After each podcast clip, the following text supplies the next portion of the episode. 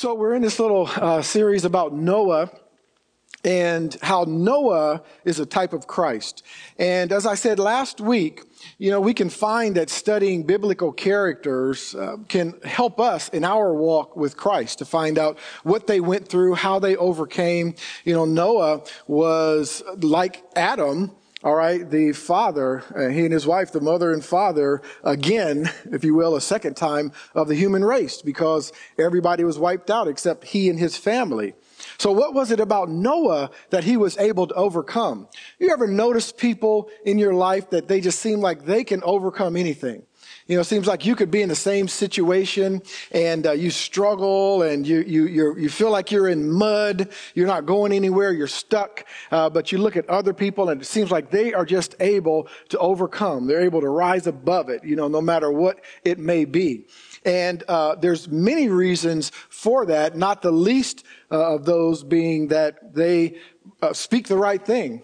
You know, for us as Christians, uh, you know, when you go into a situation, if you're going into a situation with fear, trepidation, if you're going into a situation and anxiety has overtaken you, I'm not telling you that you've never been anxious, but if it, if you allow that to take you over, all right, you're asking to not be successful, okay?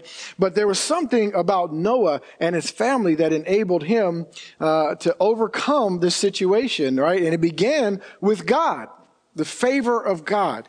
Said this several times. And please understand me when I say this. I am definitely not a person who is against hard work right? Many of you, probably like me, grew up uh, with a father or a grandfather. I had an uncle who taught me about hard work. I mean, he, when I wanted to go out on Saturdays and hang with my friends, there was a lot of times he had me, you know, working with him. He had a, some side job that he had to do, pulling cable, telephone cable, or building a cabinet. And uh, I didn't know about those things, but he said, come on. And, you know, uh, he, he taught me about hard work. So I am not a person who is against hard work. But but I can tell you this when you are in the favor of God, there are places that the favor of God will get you that hard work will never get you. Right? It will never get you. And what, what am I saying when I say that? What I'm saying is now all of a sudden, if you only rely on favor and don't do any work, then God's going to say, come on now, you need to get up and do something. All right? So, but if he sees you doing the work, and, but you're saying, Lord, I'm doing my work, but all of, all of everything that I do is in your hands. I'm speaking your word. I'm trusting you. And then he'll get you into places that your work will never get you into. Right? So Noah had the favor of God, the favor of God. If you have your Bible, go to Genesis chapter 6. We're going to look at the rest of that chapter very briefly and then uh, get into this a little bit today, beginning at verse 13. I'm reading out of the New King James Version of the Bible. You may have a different version, the NIV or the traditional King James or uh, ESV or some other version, and we'll get to the same place together. Amen. But beginning at verse 13 of chapter 6, the Bible says, And God said to Noah, the end of all flesh has come before me. For the earth is filled with violence through them. And behold, I will destroy them with the earth. Make yourself an ark of gopher wood. Can I just say something real quick? I know I want to read that all down, but uh, the Holy Spirit just uh, quickened this to me. You know, there are a lot of times, my wife and I were talking about this. God spoke to Noah and he said, The end of all flesh is before me. I will destroy them with the earth. He said, I'm going to destroy everything. So, do you think it would have been fruitful for Noah to then begin to pray, God, uh, don't destroy the earth. Make, uh, you know, let, let there be uh, favor, show mercy. Do you think it would have been fruitful? Maybe, possibly, it, it, could have been. I know Abraham sat in at, at times. But you know, I want to say the Holy Spirit just, just quickened this to me. There's a lot of times that we pray for things that God's already spoken something. And you're praying, and God is it's saying instead of praying, you should be preparing. Instead of praying, that sounds almost sacrilegious, doesn't it? He's saying instead of praying for what I've against what I've already said, you should be listening to the words that I said and preparing. You should be preparing. Think about that. Just take it in. It won't hit you now, but later on, it, it may hit you. He said, I will destroy them with the earth. Make yourself an ark of gopher wood, make rooms in the ark, and cover it inside and outside with pitch. And this is how you shall make it. The length of the ark shall be 300 cubits, uh, its width 50 cubits, and its height 30 cubits. You shall make a window for the ark, and you shall finish it to a cubit from above. And set the door of the ark in its side. You shall make it with lower, second, and third decks. And behold, I myself am bringing floodwaters on the earth to destroy from under heaven all flesh in which is the breath of life. Everything that is on the earth shall die. But I will establish my covenant with you, and you shall go into the ark, you and your sons, your wife, and your sons' wives. And every and of every living thing of all flesh you shall bring two of every sort into the ark to keep them alive with you. They shall be male and female, of the birds after their kind, of animals after their kind, and of every creeping thing of the earth after its kind. Two of every kind will come to you to keep them alive. And you shall take for yourself of all food that is eaten, and you shall gather it to yourself, and it shall be food for you and for them. Thus Noah did according to all that God commanded him, so he did. Now, a very popular thing about Noah or Noah's Ark uh, it, you know, it's, it's a very popular Sunday school theme, vacation Bible school theme. And whether you're watching Schoolhouse Rock or you're in, in, you know, vacation Bible school or you're in Sunday school, one of the very popular facets of this is we always see the animals coming in two by two, just two of every animal. You know, we have, see two, two skunks, uh, two squirrels, two giraffes, two, you know, whatever it may be, two lions, two tigers, two bears, you know, two, whatever it is, uh, coming into the ark. And we get that obviously from verse 19, which says, And of every living thing of all flesh you shall bring two of every sort into the ark to keep them alive with you. They shall be male and female. But for your, you Bible scholars, you realize that there's a key word here in verse 19 that gives us a clue uh, that it wasn't just only uh, two of every animal. Okay, uh, and the key phrase here is, "You shall bring two of every sort into the ark to keep them alive. They shall be male and female." So God here set a pattern. All right, He's bringing animals into the ark male and female. And if you notice, God specified, He just didn't say, Noah, you go into the ark and take your family. He specified you and your wife, your sons and their wives. Two of every animal, a male and his female. He never said bring two males, two females. All right, do I need to go any further into that? No, I don't. I don't think so. You see where I'm going with that. But over in chapter 7, we see that it wasn't just one pair of every animal. Over in chapter 7, you find that he said, bring seven pairs of every clean animal and two pairs. Now, the NIV says one pair of every uh, unclean animal, but I believe it's two pairs. If you read the King James and New King James and kind of look it up, but it's it, it's not worth arguing about. If you believe it's one pair, that is fine. It's, it's not the point. Okay, brought. I, I'm saying he brought seven pairs. He said bring seven pairs of every clean animal, two pairs of every unclean animal, and seven pairs of every bird of the air. Okay, so it wasn't just two all right. So, uh, you know, whatever clean animal there is, there were seven pairs of that clean animal that came onto the ark, not just two. Okay. So why is that significant at all? Well, uh, it may not be significant to us spiritually, but when you think about the ark, now all of a sudden you think about what a massive undertaking this was. Because how many animals could fit on the ark? And now all of a sudden it's not just two of every animal, it's seven pair of every clean animal. And two pair of every unclean animal, and seven pairs of every bird of the air. So there's more animals than we even thought that were on this ark. Okay? Now, let's look at let's look at Noah. This I'm just I'm just emphasizing the undertaking, okay? I'm emphasizing the undertaking. So when you feel like, listen, I'm up against it. You know, I'm going into this doctorate program and I just don't know how I'm going to do this. I'm, you know, we, we want to buy a house and I don't see because, you know, you're making this much money, honey, and, I'm making this much money and uh, it, it, just doesn't seem like we can buy a house right now or, or whatever it is that you think you're going to do. I want you to understand that the undertaking that Noah had was insurmountable without God. By the way, one of the things that I also looked at uh, talking about being insurmountable is the fact that I guess I can get into this when we get into the genealogy here in a moment is the fact that, you know, God spoke to Noah right when his boys were born.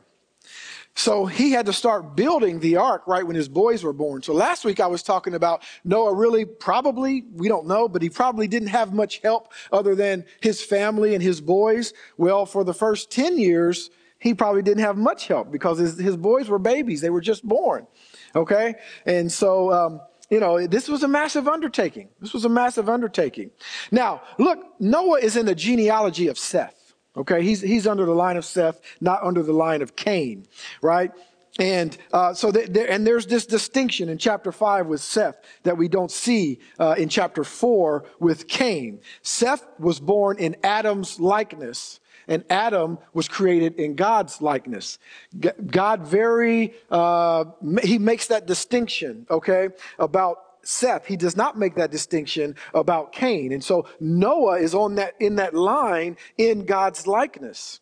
And guess what? You are made in God's likeness. You are in that same line. Therefore, in the line of Seth, which included Noah, you know, the line of Seth were on the earth. Okay, they were on the earth. The, the, the you know, the, the, those who you who are in the image of God, who you would think they, they were following God, they, they they were all on the earth. But God said that wickedness was great on the earth, and that every intent of the thoughts of man's heart was wicked and evil continually. I remember when my mom, I got a call and found out that my mom had gallbladder cancer and um, which she eventually passed away from. So she got gallbladder cancer, and one of the things that I did when I went to Ohio back home, and we talked to the doctor, and I said, "You said that she has gallbladder cancer. Why can you not just operate and take her gallbladder out?" Okay, and the doctor said, "Well." You know, the cancer has, has kind of spread a little bit. And I said, well, why can't you just take out all the things that the cancer has spread to? And the doctor was trying to explain to me that it would be fruitless because all of the things that we would have to take out uh, would leave her with nothing. you know, so anything short of a miracle, I mean, operation wouldn't do anything. And I, and I was thinking, well, why is that? And what the Lord showed me was is that you can't get rid of the cancer without getting rid of everything that's holding on to it.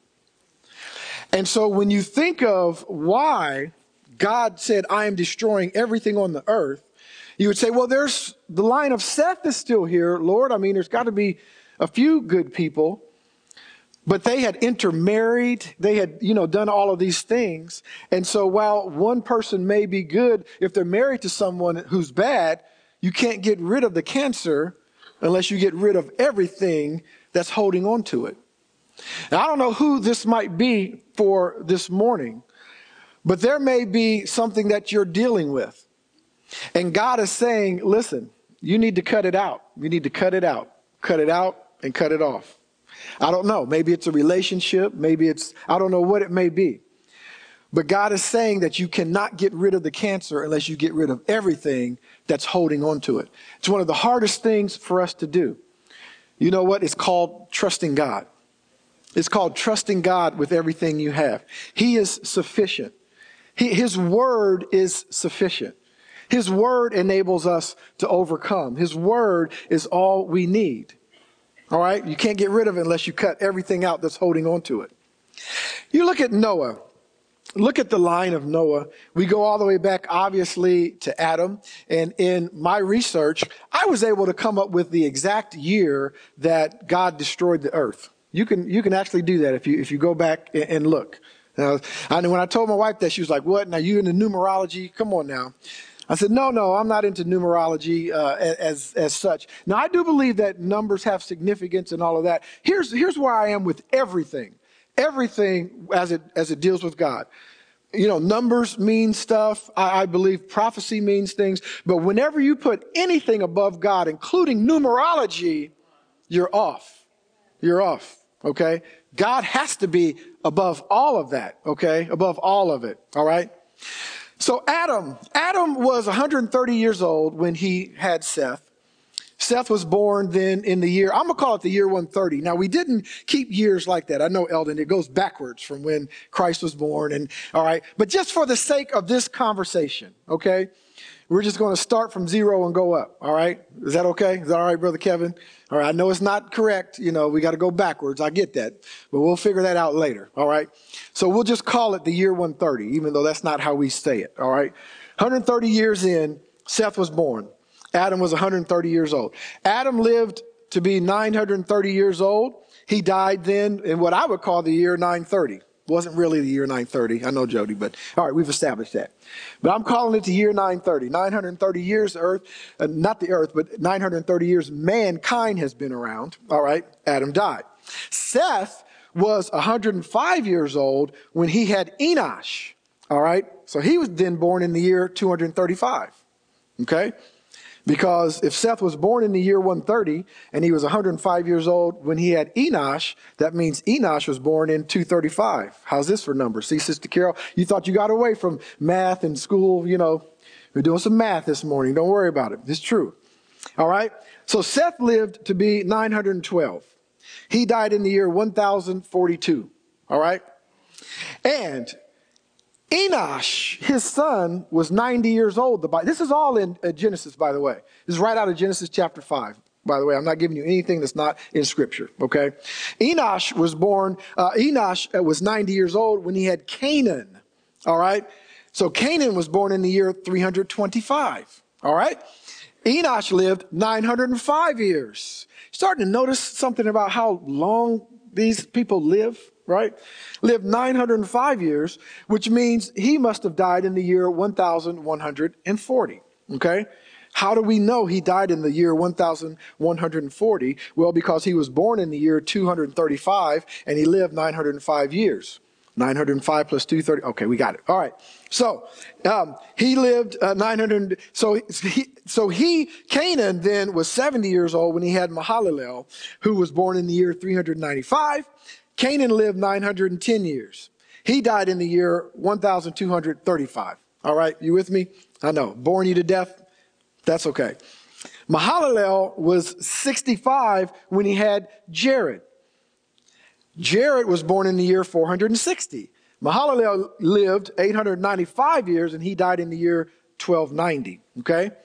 Jared, his son, was 162 years old when he had Enosh, who was born in the year 622. Jared lived to be 862 years old and he died in the year 1322. Enosh, 65 years old when he had Methuselah. You've heard of Methuselah, right? Methuselah was born in the year 687. Enoch only lived 365 years and he was taken in the year 987. Remember, he's the one, Enoch, that the Bible says he walked with God, he was walking with God, and he was not. He walked, I love that. He walked and he was not. He was taken in the year 987. Methuselah was 187 when he had Lamech which is Noah's father. Uh, Lamech was born in the year 874. Methuselah lived 969 years, the oldest recorded living human being that we know of. Methuselah. My grandmother used to say, Boy, that thing is old as Methuselah. 969 years. He died in the year 1656. 1656. Lamech, his son, Noah's father, was 182 when he had Noah. Noah was born in the year 1056. Lamech lived 777 years and he died in the year 1651, a few years before his dad, Methuselah. So that's terrible to I had to outlive your own son, but Methuselah did. That's what happens when you're the oldest living human being. You want to outlive your son. Noah then was 500 years old before he had, the Bible says he had Shem, Ham, and Japheth. Now, I don't know. You Bible scholars may know. I don't know if they were triplets, but it puts it all together in the Bible. It says he was 500 years old and then he had Shem, Ham, and Japheth. So if they were born at the same time, they were born in the year 1556. The Bible says that Noah lived 950 years, and it says he lived 350 years after the flood, which means he died in the year 2006. So he didn't die that long ago, just about 15 years ago. of course, 2006 from, yes, we know. So he died two, 2006 years from Adam. Noah died, all right? So the flood happened, according to the Bible, when Noah was 600 years old. So if you look at all of that, you would deduce that the flood happened 1,656 years after Adam. The year 1656. That's when the flood happened. God, people were only around 1,656 years until God said, I am sick of y'all. I'm tired of this, and I'm sorry that I made y'all, and I'm getting rid of everybody except Noah, who is 500 years old now. So he spoke to Noah, and he said, when Noah was 500, and th- that's when he said these words, the end of all flesh has come before me. Noah was 500 years old. He had just had Shem, Ham, and Japheth, and Noah's saying, listen, I got babies. I, I don't. Where you, why are you talking to me about this? We just we just had some babies. We need some time off work. But he said, look, now is not the time to take off work. Now is the time for work. The flood didn't come till Noah was 600 years old. So a lot of people say, well, maybe he, he, you know, was 120 years. We don't know how long. Yes, we do. It was 100 years. From the time he was 500 till the time he was 600, he spent both building the ark and preaching to people because the Bible says in Hebrews that Noah was a preacher of righteousness. So Noah spent this time also preaching. Another side note to you if you feel like what you're doing is fruitless, think of Noah. Noah was obedient. See, we, we, want, we want to produce fruit, but obedience, to obey, is better than to sacrifice, right? To obey, King Saul had to learn that the hard way. To obey is better to sacrifice. It's up to God to give the increase. Paul said it. So if you're doing something in your life and you feel like it's fruitless, but if God told you to do it, then you just worry about what God told you to do. And you do that. You stick to his word and let him worry about the fruit that's going to come from that. Okay? So Noah was a type of Christ. Let me just give you four quick points here. This is just information, and I hope it's okay to just do a little teach. We'll get back to uh, preaching, you know, here in a couple weeks, but uh, this is just some teaching. It's good to it's, it's, good to know about these characters and that they went through some of the th- same things that you go through in a different way. But we all go through these things, amen. And God still loved him, and God still used him in a mighty way, just as He will use you. Noah was a type of Christ in these ways. Number one, he prepared the way for salvation. All right, Noah built the ark. He, he was obedient to God, Genesis 6 14. And in building the ark, Noah prepared a way for salvation of mankind. And I truly believe that if anyone would have responded to the teaching of Noah, that they could have been saved as well. And you may say, well, the ark was only so big. Well, yeah, I, I, understand that. But, you know, scientists say, some scientists say, well, the ark, that, you know, the, what you're talking about really wasn't built to float or it wouldn't have uh, worked or, you know, they, listen, when God says it, it's going to happen. And if somebody would have responded, I believe there would have been room. Now, you can call that a miracle. You can call it whatever you want to. It's just God's word. There would have been room. I believe that you know, but, but no one responded, okay? But he still preached for a hundred years. Don't get discouraged. Don't get discouraged. Don't get discouraged. Just do what God is calling you to do. So he prepared a way for salvation for all of mankind by building. Now watch this now. Uh, there's th- that word ark. One of the words for that word ark, one of the Hebrew words translates to tomb. So he prepared a way of salvation by building a tomb. A tomb for salvation. Jesus prepared the way for salvation by what? Dying on the cross. Hebrews chapter 10, verses 19 and 20 says, Therefore, brethren, having boldness to enter the holiest by the blood of Jesus, by a new and living way, which he consecrated for us. Jesus provided a way for us through the veil that is his flesh. His flesh. So Jesus prepared the way. Uh, God gave us a foreshadowing of that with Noah, how he built a tomb to get in that would be his very salvation.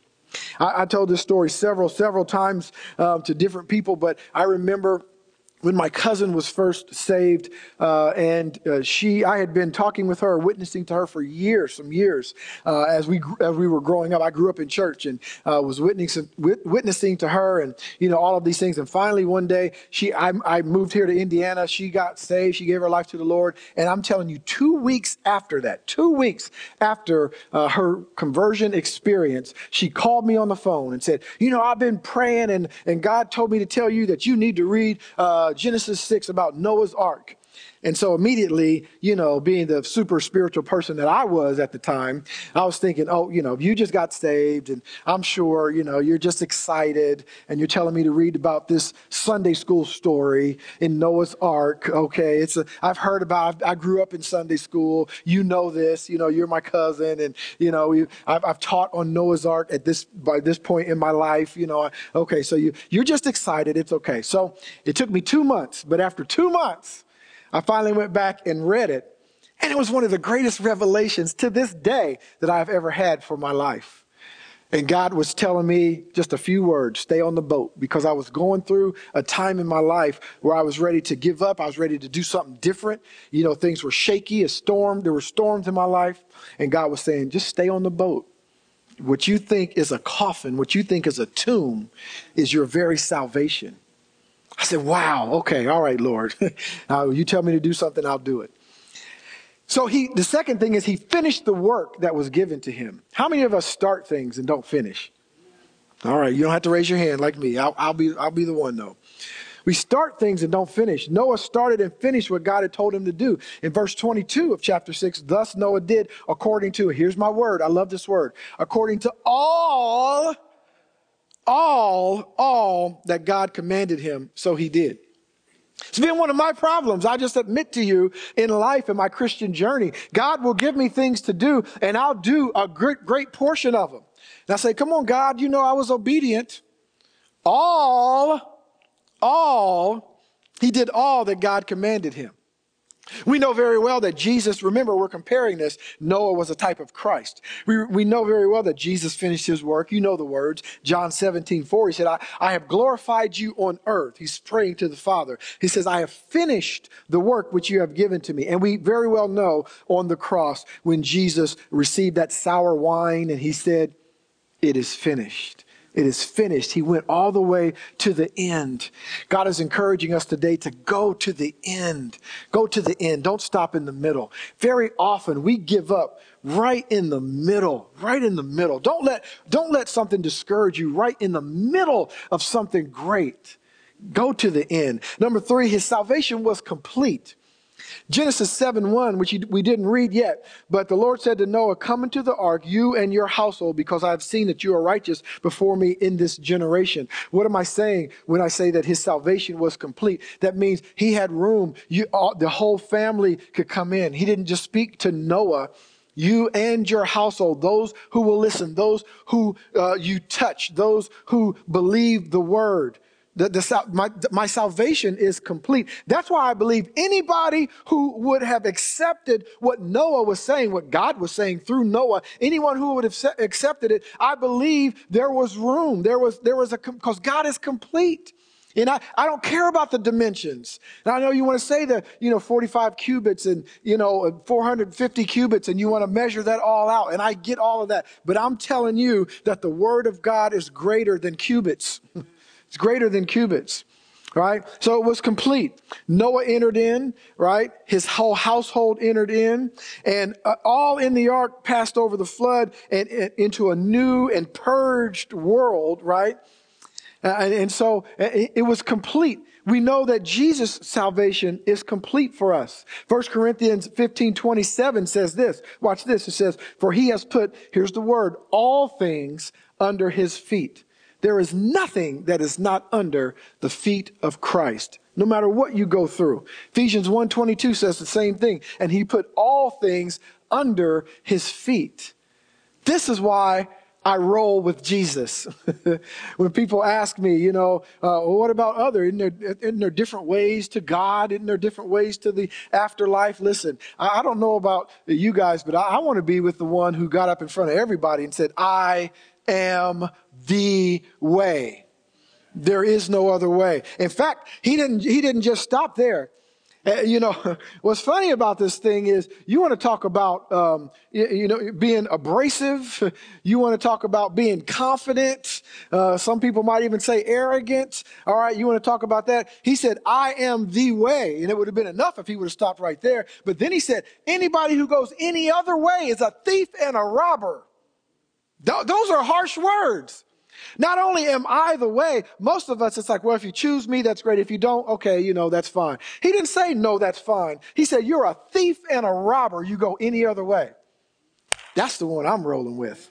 That's the, the ruler of the universe. All things are under his feet. His salvation is complete. You don't have to worry about it. And then lastly, and now watch this one.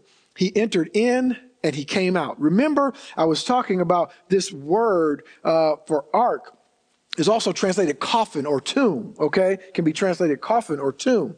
Noah and his family, he, they entered in and they came out. They went into the tomb. They were baptized by the water. But after it all seceded, they came out. They came out. If God is telling you to enter in, enter in and let everything else purge because you will come out. You will come out. There used to be this old gospel song. Many of you don't know it, I know. But, um, you know, it used to talk about how, uh, please be patient with me. God is not through with me yet. And it says, I shall come forth, and when I do, I'll be pure gold. I'll be pure gold.